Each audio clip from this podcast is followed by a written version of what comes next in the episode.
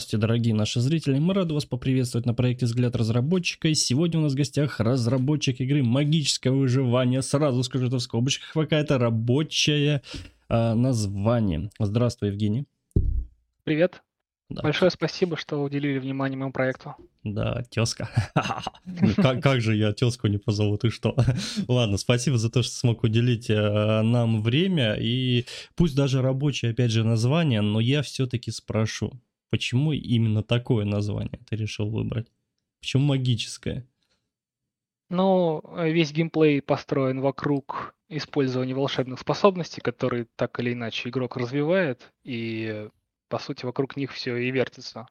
Поэтому и выживание магическое. Но, опять же, в начале э, своей разработки я решил просто ради ну, самопроверки просто попробовать реализовать геймплей игры, которую увидел случайно на мобильной платформе. Она так и называлась Magic Survival. Mm-hmm. А, и, собственно, когда начал делать уже более долгую, более интересную работу, оставил рабочее название вот Magic Survival. Угу. Магическое выживание. Ну, мы будем следить, посмотрим, что, чем ты потом, как говорится, определишься на какое название. Интересно прям. А, хорошо, хорошо.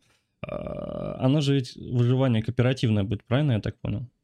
А, нет, в моем случае это будет полностью одиночный формат синглплеера. Одиночный формат синглплеер игры, да, угу. потому что делать кооператив а, требует большее количество навыков, которыми я на данный момент не обладаю, а это мой, по сути, первый проект, который я хочу а, монетизировать. Угу. А если не секрет, а на каком движке делаешь? Unreal Engine 4. Угу. Ну слушай, ну если по скринам, э, я вот сам посмотрел, да, уже такой неплохой процесс у тебя на самом деле. Быстро вникаешь.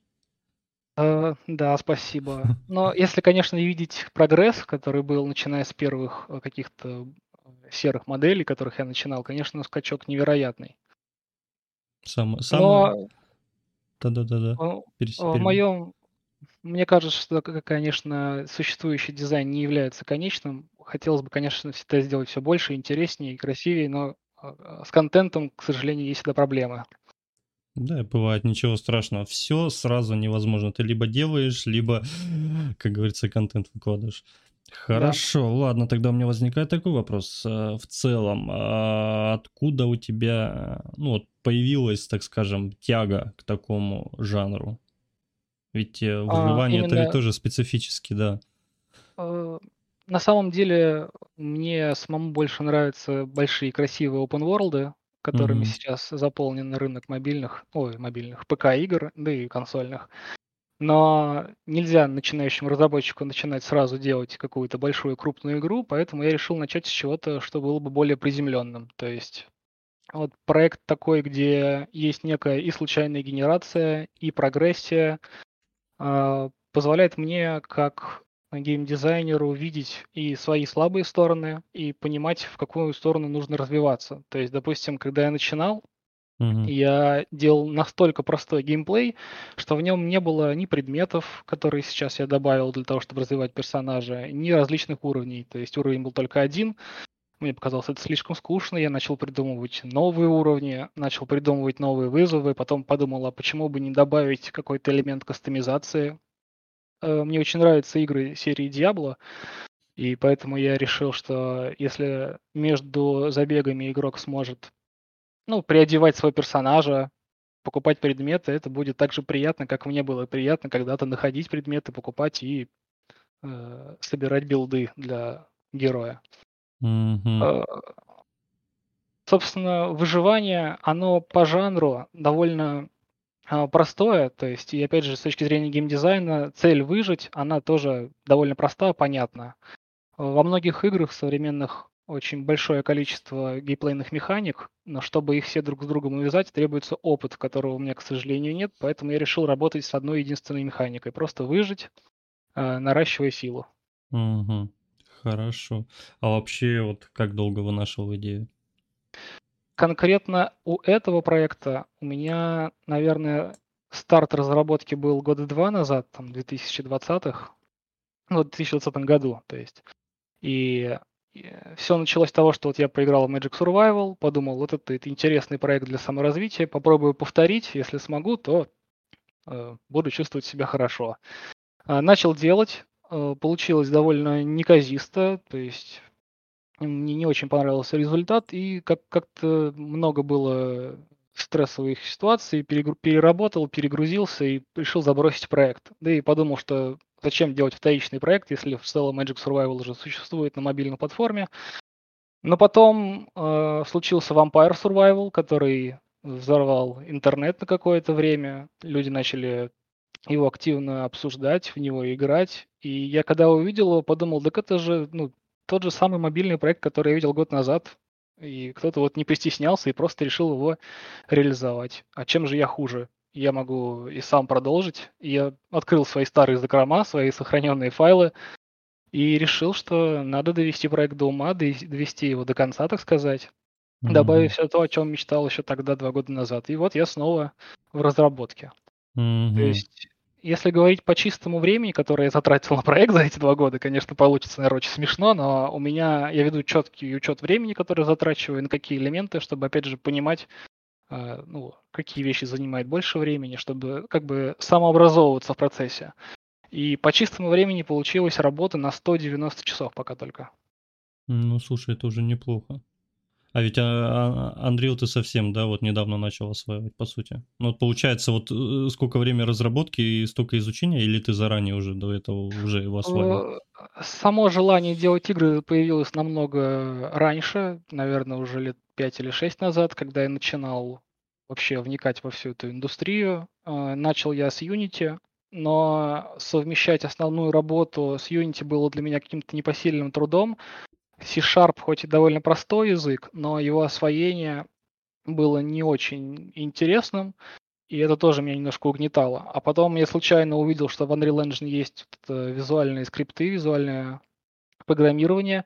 Э, мне показалось довольно интересным. Я однажды просто запустил, попробовал повторить какой-то урок по созданию персонажа, движения, каких-то базовых механик, по типу там ходить, двигаться, атаковать. Это получилось довольно быстро и просто. В то время как на Unity у меня это в свое время заняло несколько недель, прежде чем получилось что-то логичное, вменяемое. И я тогда сразу и перешел на Unreal, просто потому что мне было так проще работать. Все-таки я больше вижу себя в роли именно геймдизайнера, а не программиста. И визуальные скрипты в этом, конечно, очень сильно помогают. Угу, супер, хорошо. Слушай, ты уже частично ответил, Жень, на вопрос, но все же я его задам, может быть, есть какие-то еще игры. А какие проекты ты используешь как референс?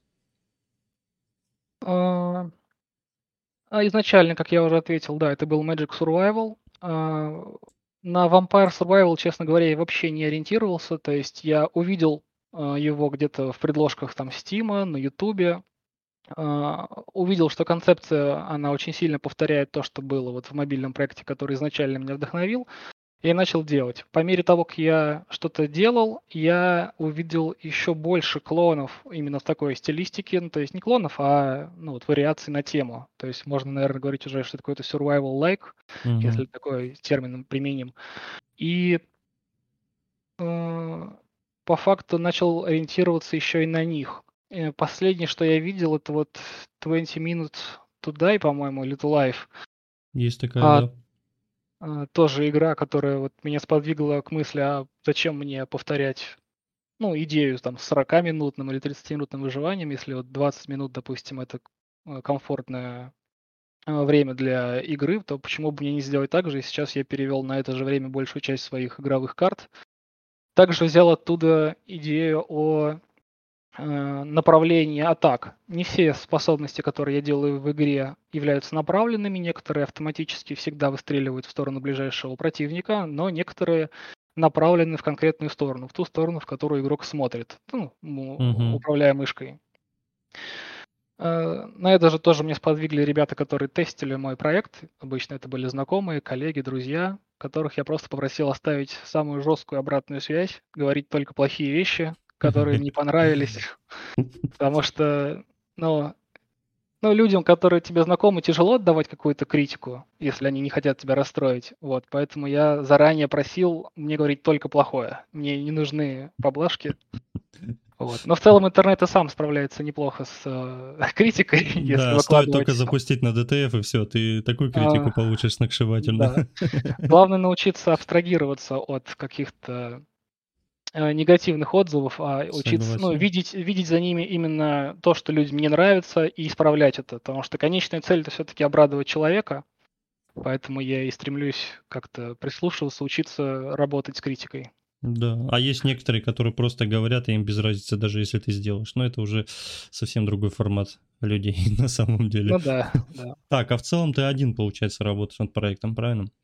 А, в данный момент я а, работаю один, но привлекал опять же к тестам своих друзей. Они потратили тоже довольно много времени, чтобы играть, даже когда им уже этого не хотелось, за что я им благодарен, потому что, э, ну, некоторые вещи, которые были плохо сделаны изначально, они выявля- ну, всплывают на поверхность не за первые 20-30 минут, а там спустя пару часов. То есть, допустим, недавно на своих обновлениях я писал о том, что вот проиграв там 16 часов, я понял, что спустя первые 2-3 часа весь геймплей в целом-то приедается. И если ничего не вносить нового в игровые механики, то это и в целом-то и не очень интересно, и непонятно, зачем людям будет это покупать.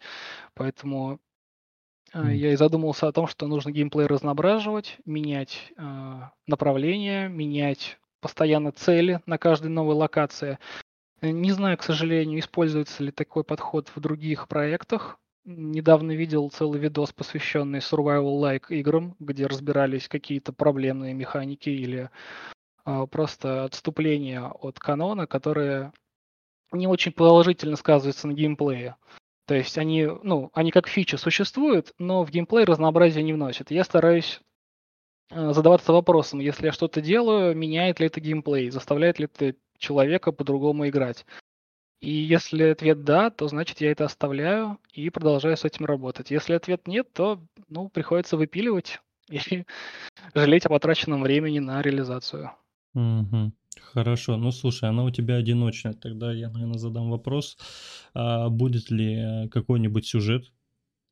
Хоть минимальный, ну, там... Очень хотелось изначально сделать сюжет. Когда только начинал разработку, у меня даже были мысли о том, чтобы как-то привязаться к славянскому фольклору. У меня есть какой-то такой бзик на а, развитие вот русской культуры или будь то м, какой-то, ну, Ну, вот мне не понятно. Я, нравится, мы все такие же, да. Я такой же, вот, да, кстати, люблю что скандинавскую, что славянскую. Прям кайфую. хочется развивать какую-то свою родную культуру, да, потому что ее очень, ну, не так много, или хороших проектов в ней не так много. Вот, Да. и хочется внести какой-то свой вклад. И даже я пытался как-то общаться вот со знакомыми, кто занимается сценаристикой, для того, чтобы написать какой-то вменяемый сюжет, который бы по мере игры раскрывался.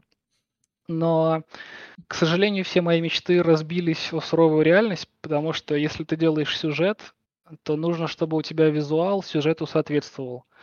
Вот. А идеи, которые я вынашивал, они требовали больше моделей, больше ам, каких-то атмосферных элементов, которые бы были и привязаны вот к нашему родному фольклору. Но, к сожалению, в открытом доступе или хотя бы за достойные, ну, за доступные мне средства привести такой контент я не могу. Поэтому приходится работать с тем, что есть. Мгм. А это ограничивает в рамках развития сюжета. Мгм. Не, ну а в целом можно, вот как я во многих э, видел, там, допустим, какой-то дополнительный, да, золото, он, да, вот коин-то, да, у тебя получается, золотые коин, ну, золотые монеты, Да, да, получается, ну, да. золотые монеты, да. Да, и просто сделать каких-то второстепенных NPC-шек, которые будут э, тебе, так скажем, принеси это, зайди в эту локку, сделай это, ну, такие, знаешь, как второстепенки, которые тебе будут давать дополнительно либо золото, либо опыт, либо, может, экипировку какую-то. Вот, в принципе, их можно было также бы разбросать, э, как в том же Fallout, допустим, втором тоже чуть ли не в каждой логе стояли NPC-шки, которым что-то нужно было, то корову спасти, то еще что-то. Ну, ну, просто у тебя есть, получается, смотри, продавцы, и у тебя экипировка, на самом деле, инвентарь очень обширный. Я вот сейчас, соответственно, подойду к вопросу а, по атмосфере взаимодействия как раз сейчас, и вот начну вот, соответственно, Мгм. сейчас пытать тебя. Хорошо. Про возможности игры, да. Атмосфера, взаимодействие. А начну, наверное, с самого первого. Открытый мир будет или нет? Либо Э, будет... Нет, будет Мгм. довольно камерный мир, то есть хаб-локация, она весьма ограничена в своих возможностях, то есть есть мес- место, где ты взаимодействуешь с э, торговцем, единственным, по сути, NPC, который на текущий момент есть, который я даже смог озвучить, используя современные технологии нейросетей. А, Также есть сундук, в котором можно хранить вещи, и, собственно, порталы. Мне очень нравятся диегетические интерфейсы, то есть когда взаимодействие с игрой происходит и для персонажа игры, и для игрока примерно через одинаковые инструменты, что вот взаимодействие существует внутри игры. И так появилась идея расставить по уровню порталы, каждый из порталов, который будет вести на какую-то арену. Потому что ну, переключаться через виджеты, э, меню мне не очень нравится, ну, стилистически. Просто это личное мое такое мнение. Вот. Но хаб-локация сама по себе весьма ограничена, то есть она просто взята из стандартного набора моделек, Мгм. склеена, расставлены объекты, которые и позволяют с ними взаимодействовать. И каждая арена, изначально я планировал сделать ее бесконечной. Ну, то есть, чтобы она размер имела настолько большой, чтобы игрок никогда не мог забежать за края. Но в какой-то момент это начало приводить к багам, вылетам, ну не багам и вылетам, а скорее к багам э, вот, внутри движка, с которым я не смог найти быстрый способ справиться. И тогда подумал о том, что а зачем тогда мне делать арены бесконечными? Просто сделаю их достаточно большими, чтобы игроку всегда было куда, в какую сторону бежать. А уж, ну, если он упрется в стену, то нужно просто позаботиться о том, чтобы стена выглядела как-то аутентично и красиво. Мгм.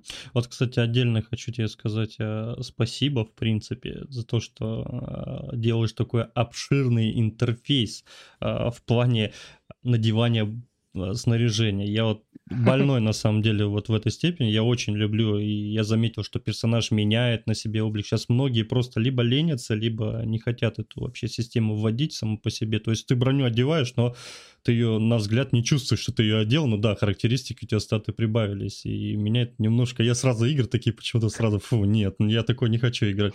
Ты же должен чувствовать себя сильным и снаружи, и внутри, как говорится. Да, да, я Да, и, согласен. да, и вот у тебя прям до такой степени обширно шея, грудь э, и пояс, прям вот прям до такой степени я заметил, это достаточно круто, классно, прям вот это А, сразу а огромное за мне, это тебе а мне, лайкос. по сути, повезло, что я смог найти достаточное количество ассетов, которые позволяют это сделать. Но идея реализовать такую систему была изначально. Если бы я не смог ее сделать вот в том виде, в котором она сейчас существует, скорее всего, я бы, ну, я бы просто сам, наверное, делал модельки и сам бы как-то их наслаивал на персонажа. Мне потому что очень тоже нравится, что персонажа можно переодевать, потому что очень, да, раздражает в играх, когда ты вроде что-то используешь, а это как-то и не видно, и непонятно вообще это существует в игровом мире или это какое-то некое в пространстве что-то существующее. Мгм. Ага, хорошо. Слушай, Правда, а кстати, была критика этого проекта. Ну, то есть, когда я только начинал, я публикуюсь на Пикабу, маленький блог веду о том, как я делаю разработку. Мгм. И в только когда я показал, презентовал вот эту систему надевания э, вещей на кучу-кучу слотов, сразу же в комментариях мне начали задавать вопросы, а не будет ли это слишком загружено, и зачем так делать, левый сапог, правый сапог, левая перчатка, правая перчатка, зачем так сильно заморачиваться. Вот. Я на самом деле хоть тогда имел такое суждение, что это все еще интересно, потому что очень часто в дизайне персонажей можно увидеть, что одежда на них несимметричная.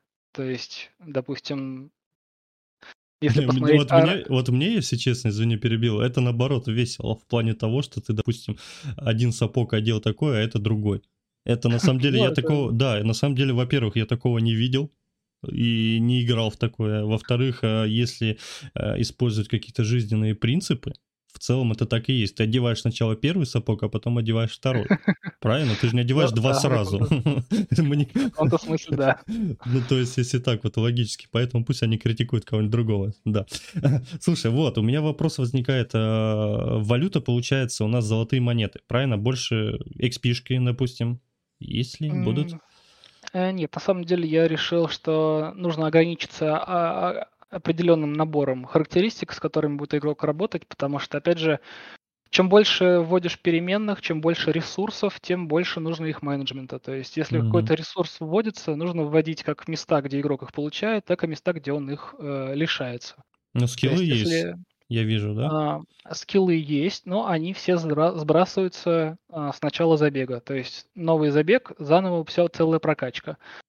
Если игрок проиграл, то начиная заново, он, соответственно, начинает с нуля прокачку. И каждый раз прокачка получается своеобразная, разной, потому что ну, случайным образом выпадают три варианта прокачки, какого скилла прокачать, и три варианта его прокачки. Угу. Короче, смотрите, как он сделал, ребят, это чтобы жопы горели у всех прям окончательно. Если вдруг будет какое-то неправильное действие, и ты не сможешь уклониться, ты пожалеешь об этом точно. Не, ну в какой-то степени весело, кстати, это нормально, это прикольно. Во-первых, ты сможешь попробовать действительно все разные ветки, и мне кажется, если ты это дальше будешь прокачивать и развивать, это достаточно будет очень круто. Так, ладно, хорошо. Супер, супер, супер. Но жопа гореть будет точно, я тебе сто процентов говорю. Ты, наверное, это и хотел. Но игры легкими не бывают. Э, ну, важно сделать хороший тонкий баланс, чтобы одновременно было и тяжело, и в то же время интересно. И вот это вот именно найти золотую середину, это самое сложное, это вот та цель, которую я сейчас перед собой ставлю. Но, к сожалению, там я потратил там на тестирование часов 60, наверное, уже, отрабатывая каждый скилл, отрабатывая каждый вариант сборки, отрабатывая карты, и мне за 60 часов играния в свою игру уже сложно оценить, насколько она сложная, поэтому мне придется со временем искать каких-то новых тестеров, которых я буду просить пройти игру, какие-то люди, у которых будут очень грустные будни. Желаем удачи. Ну, можешь нам написать, может быть, из нашей студии кто-нибудь согласится. Обязательно. Так, ладно, насчет геймплея пока у меня вопросов нет, пока не возникает. Спрошу, конечно же, откуда берется э, в целом, будет либо браться музыкальное сопровождение? У меня есть товарищ, он занимается написанием музыки. Э, есть у него как и специальное образование, и желание, и вкус музыкальный. И я попросил его помочь мне с написанием mm эмбиентов и боевых а, саундтреков для непосредственно самих арен. У меня есть идея такая, что по мере того, как игрок играет внутри арены, а, интенсивность сражения и движения, она постоянно увеличивается. я хотел бы, чтобы музыка, она а, мало того, что попадала в стилистику, то есть у меня сейчас наибольший набор моделей взят из атмосферы викингов, то есть там у персонажей сейчас, если вы показываете скриншоты, я смогу сказать так, там сейчас у них шары вместо голов, но угу. это, опять же, альфа-версия условность. Я собираюсь заменить этих модельки на настоящих разнообразных персонажей. А, это все викинги, и я хотел именно викинговскую в итоге музыку и подписать, использовать барабаны, горны, и чтобы по мере игры а, темп Э, музыкального сопровождения постепенно нарастал, сопутствуя нарастающему темпу игрового процесса. Угу. Хорошо. Так, ну насчет озвучки частично ты уже начинаешь озвучивать. Нейросети. Все хорошо. Ну, там есть еще и, и мои всякие кряхтейки, которые я ставил. Да-да-да-да, вот эти, вот эти, вот эти вот звуки для того, чтобы отобразить, что персонажу больно, который э, получает урон от игрока. Не, ну тоже хорошо. Я, я, я тоже лично свои игры своими звуками так же делал.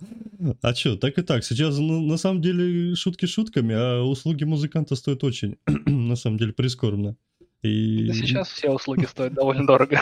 Да, аж охота плакать, поэтому постепенно, потихоньку и сам начинаешь и кряхтеть, и, и музыку начнешь писать, как гитару купишь первую, потом и начнешь... Дешевле, кстати, правда, гитару купить и пианино. Допустим, фортепиано то же самое. Вот работал в ДНС, я знаю, просто дешевле, по сути, купить, чем заказать, допустим, в главное меню музыку и, ну, допустим, бой какой-то один, э, это уже все, по сути, два инструмента. Да, согласен.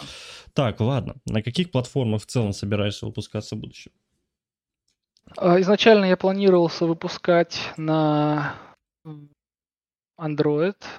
Даже первые тесты, которые я проводил, они все были на мобильную платформу. Но в какой-то момент я понял, что мне немножко тесно в этом а, в этой среде ну, в андроидовской.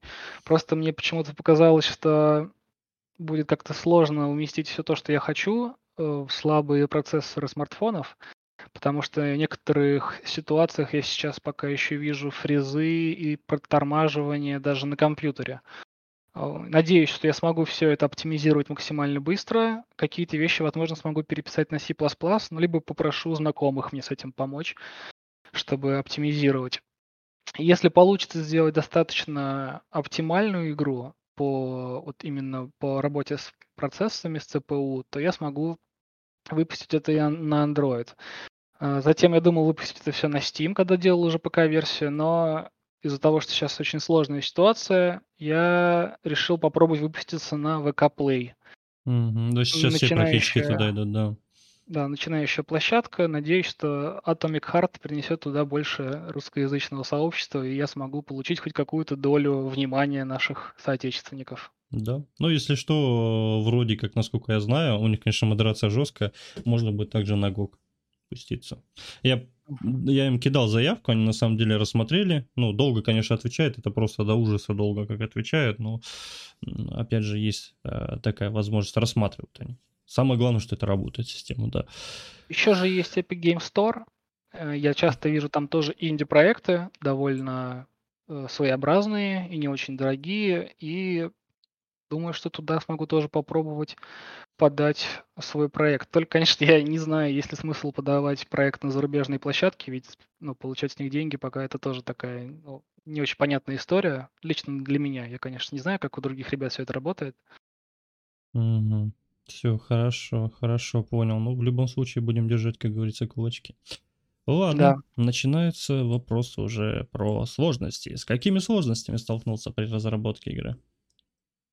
А первая сложность, наверное, с которой я столкнулся, это была та же самая оптимизация, о которой я говорил. Я... Мне кто-то из уроков на ютубах рассказал о том, что вот использовать существующие в рамках Unreal Engine э, элементы, это довольно дорого, и что нужно всегда писать свои скрипты, и даже что если ты напишешь какой-нибудь простой скрипт, потом нативизируешь их через встроенную систему того же Unreal, получится лучше все это быстро оптимизировать, и с мобильной платформой это работало, но потом почему-то на ПК я не увидел роста производительности при нативизации, и ну, начал рассматривать другие варианты работы с ускорением работы, потому что обработать большое количество персонажей на сцене, к сожалению, Unreal с этим справляется не всегда хорошо. Собственно, и сейчас у меня на текущий момент есть ограничения по максимальному количеству врагов, которые существуют одновременно в игровом пространстве. Угу. Потому что если их слишком много, игра начинает лагать. Собственно, и с их анимациями тоже были очень большие проблемы. То есть анимация большого количества юнитов, которые постоянно меняют свое анимационное положение, то есть не просто двигаются с одинаковым шагом, как дружные солдатики в строю, а имеют свои анимации получения урона и там остановки или кастования в некоторых из NPC, ну, из, из противников. Mm-hmm. А пришлось прибегнуть к очень странной хитрости. Я не знаю, насколько это правильно с точки зрения программирования. Возможно, кто-то потом меня поправит. Я решил, что враги будут иметь пропуски в анимации, и у них фреймрейт будет немножко отличаться от фреймрейта всего остального игрового мира. То есть, если способности главной героя, они всегда выгружаются в 60 FPS, то анимация а врагов, она немножко замедлена. Там, по-моему, то ли 30 у меня, то ли 20 FPS получилось. И когда я попробовал так сделать, у меня неожиданно очень хорошо стала работать оптимизация. То есть, ну, то зависание, которое было раньше, подтормаживание, падение кадров в секунду, оно куда-то ушло. Но при этом визуально игра не сильно потеряла. И мне в какой-то момент даже стало казаться, что так даже интереснее и прикольнее выглядит. Я это оставил. Второй главной проблемой, который, с которой я столкнулся, это была балансировка. То есть рассчитать баланс игрового процесса оказалось не самой простой задачей. Почему-то раньше мне казалось это очень просто. То есть я когда смотрел на референсы, я записывал какие-то показатели, которые могу считать с игры, и пытался понять, как вот геймдизайнер из той игры их э, смог интегрировать в свой игровой процесс.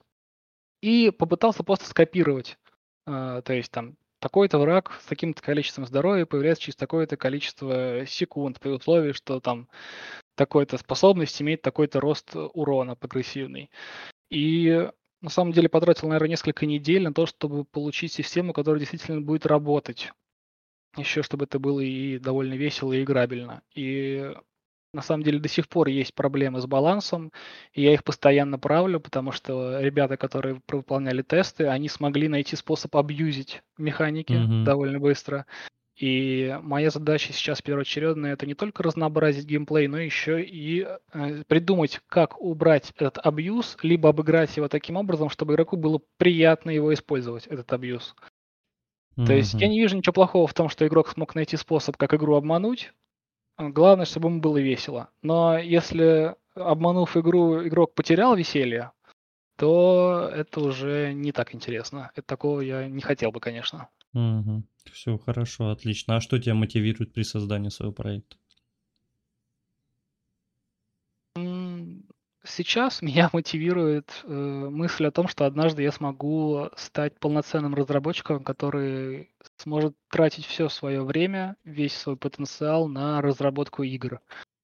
К сожалению, в данный момент я вынужден заниматься этим параллельно с основной своей деятельностью, и это не всегда бывает легко, потому что я работаю тоже на работе, где требуется умственный, умственный труд, и после целого рабочего дня, где занимался какими-то расчетами, возвращаться к вопросам, где тоже нужно выполнять какие-то расчеты, становится очень тяжело.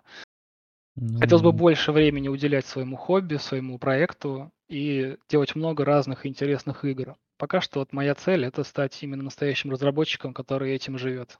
Ничего страшного, сделаешь и уже потом окончательно перейдешь уже в это русло. Все так начинают, поверь, все так начинают. Да, да. Все, что я слышал из общ- из сообщества, оно так и говорит. Да, да, да. Кого-то жены бьют, кому-то работа меш мешает, и потом в итоге все равно все получается. Главное не сдаваться, как все Да, говорят. да. Хорошо, ты сейчас на данный момент, а, каким-то образом продвигаешь игру? А, По советам, опять же, вот э, интернетов, я решил, что нужно создавать какое-то свое сообщество внутриигровое. То есть я создал группу ВКонтакте, в которой я стараюсь как можно чаще публиковать изменения, когда мне кажется, что они достойны того, чтобы рассказать о них людям. Вот. э, Если в начале проекта там каждая неделя это что-то я новое добавил, что-то интересное, то вот сейчас вот прошло там несколько недель, а я там занимался тестированием, убиранием багов, и по, по факту, допустим, показать мне практически нечего людям. В такие моменты, конечно, не очень приятно, но я все равно стараюсь как-то делиться опытом в разработке, то есть веду как бы свой мини-блог об этом. Мгм. Также публикую серию статей про создание своего проекта на Пикабу. По сути, опять же, цель это и привлечь аудиторию, потому что на Пикабу количество просмотров я получаю количество, ну, намного больше. А, И в то же время получить какой-то обратный, обратный отклик. То есть, если какие-то вещи игрокам, ну или людям просто кажутся сразу какими-то неправильными, неказистыми, они об этом, не стесняясь, сразу же расскажут, а я же смогу эти, эту информацию использовать для того, чтобы сделать проект лучше. Мгм. Классно, хорошо. Слушай, ну ты ведь тоже начинающий разработчик, как и я, как и все другие, но все же я задам тебе этот вопрос. Ты уже перешел, ты уже залез в этот э, в хардкор жесткий. Что бы ты мог посоветовать начинающим прям разработчикам, те, кто только хотят начать? Ох, что бы я мог посоветовать? Давай, смотивируй их. Э, Нужно научиться преодолевать себя. Нужно научиться ставить перед собой цели на каждый день, небольшие. э, И не ставить перед собой э, задачи, которые будут невыполнимыми. Потому что если сразу пытаться сделать очень большую игру, в которой будет сразу много всего, это, это путь к выгоранию, к неспособности заставить себя что-то сделать. Я через подобные ситуации проходил, я о них смотрел на Ютубе, я о них читал статьи, видел в них себя и понимал, что действительно так оно и есть. То есть первые игры, а, они должны быть все-таки довольно камерными, сосредоточенными на одной механике или на одном кон- конкретном жанре, не требующем привлечения многомиллиардных бюджетов. И Мгм. нужно заста- ну, самый хороший совет, который я сам получил, это составлять план для себя. То есть прям выписывать список того, что ты будешь делать и когда ты будешь делать. И не стремиться к тому, чтобы себя перегружать. То есть вот часто люди говорят, что нужно тратить все свое свободное время. Это не, не всегда работает. Вот ты две недели работаешь, тратишь по, по 6 часов на разработку дополнительно к, там, к бытовым делам, к работе, ко сну, жертвуешь порой сном. И через две недели ты весь выгоревший, уставший, думаешь, мне это все больше ничего не нужно, и забрасываешь проект на месяц. А если продолжать делать по часу, по два, а, заставлять себя, даже если не хочется, если там нужно работать с какими-то скучными вещами, там, например, вот как вот кнопочки в инвентаре, это не самая веселая часть разработки, но ее все равно нужно сделать. Нужно просто заставлять себя понемногу, шаг за шагом двигаться каждый день, и тогда получится э, продвигать свой проект и делать его лучше, успешнее, красивее, интереснее. Мгм. Все прекрасно, все классно, все по делу. И в целом у меня все. А, хочу сказать от себя, это классно классно, делай, мы будем следить, я, по крайней мере, я уже подписался, уже подписался твою ВК-группу, обязательно оставь все ссылки там, на, где ведешь блоги, э, где вообще полностью продвигаешь свой проект, вообще все-все социальные сети обязательно оставь, мы также оставим это, также попросим, также порекомендуем, и чтобы привлечь, и чтобы люди оставляли тебе какой-никакой фидбэк. Хорошо, спасибо. Да, и спасибо, да, еще раз, что мог поприсутствовать, и Всем спасибо. Тебе всем спасибо. Пока. пока.